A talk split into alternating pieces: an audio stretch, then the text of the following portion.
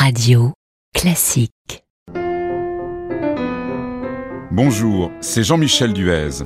Je vais vous raconter pourquoi Strauss, avant d'écrire La chauve-souris, pensait ne pas être fait pour la voix.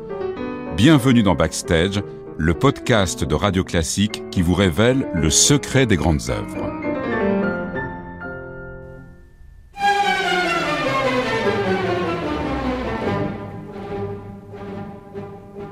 Difficile à imaginer aujourd'hui, mais Johann Strauss fils a peiné à s'imposer dans l'opérette.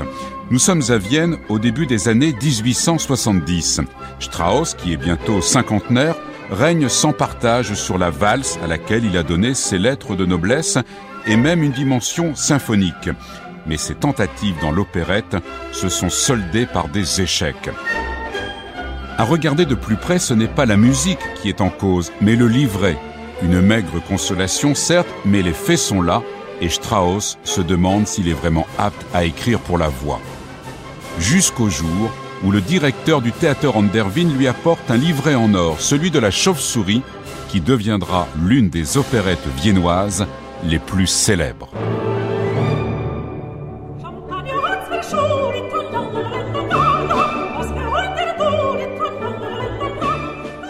Strauss est immédiatement enthousiasmé par un scénario digne des plus grands vaudevilles, dans lequel il est question d'un mari trompé mais lui-même volage, d'une fête chez un prince russe où débarque une servante qui porte les habits de sa maîtresse, Rosaline II, elle-même déguisée en comtesse hongroise, et qui va se laisser courtiser par son propre mari.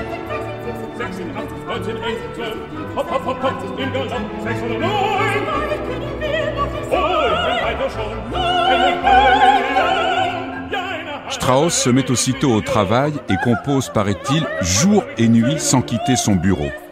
L'essentiel de la partition est prêt en 42 jours. Les répétitions peuvent commencer en vue de la première, fixée au 5 avril 1874. Mais à Vienne, l'ambiance n'est plus vraiment à la fête. L'économie a du mal à se remettre d'un krach boursier et de l'échec de l'exposition universelle qui s'en est suivie. À cela s'est ajoutée une épidémie de choléra qui a fait plus de 30 000 morts. La chauve-souris est jouée malgré tout à guichet fermé, mais elle ne reçoit pas l'accueil espéré. Une nouvelle fois, la musique triomphe, certains numéros sont bissés, mais sur le fond, le public n'a pas aimé cette satire d'une société insouciante dans laquelle il se reconnaît et qui pour l'heure appartient au passé.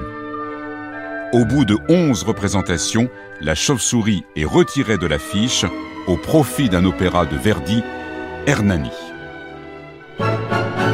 Vingt années vont s'écouler jusqu'au soir du 13 octobre 1894, où le jeune et tout nouveau directeur du Staatsoper de Vienne, un certain Gustave Mahler, âgé de 34 ans, fait entrer la chauve-souris au répertoire de cette prestigieuse maison.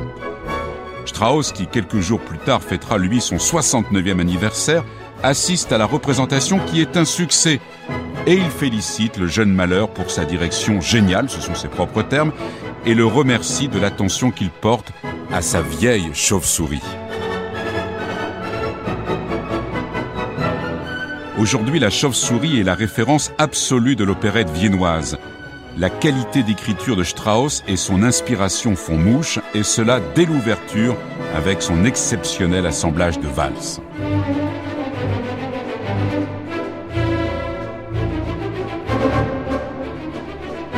Certains considèrent même la valse comme un personnage à part entière, mais elle n'est pas la seule danse présente, la polka occupe elle aussi une part importante.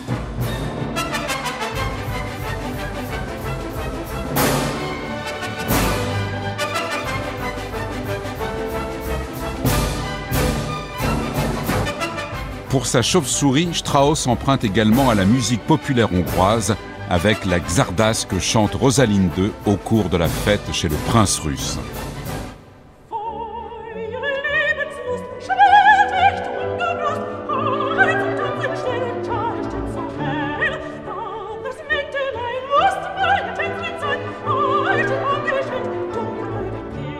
La chauve-souris alterne air, duo, ensemble sur une musique raffinée.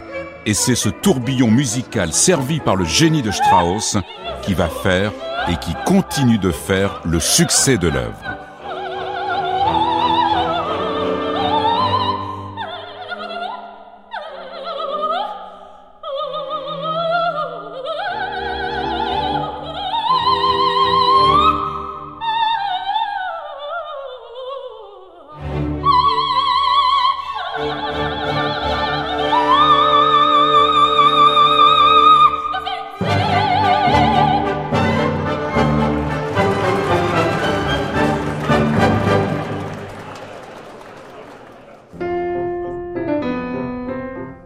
Prochain podcast, le concerto pour violon de Tchaïkovski.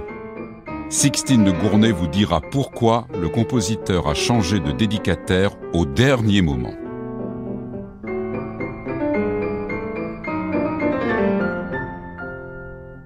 Radio Classique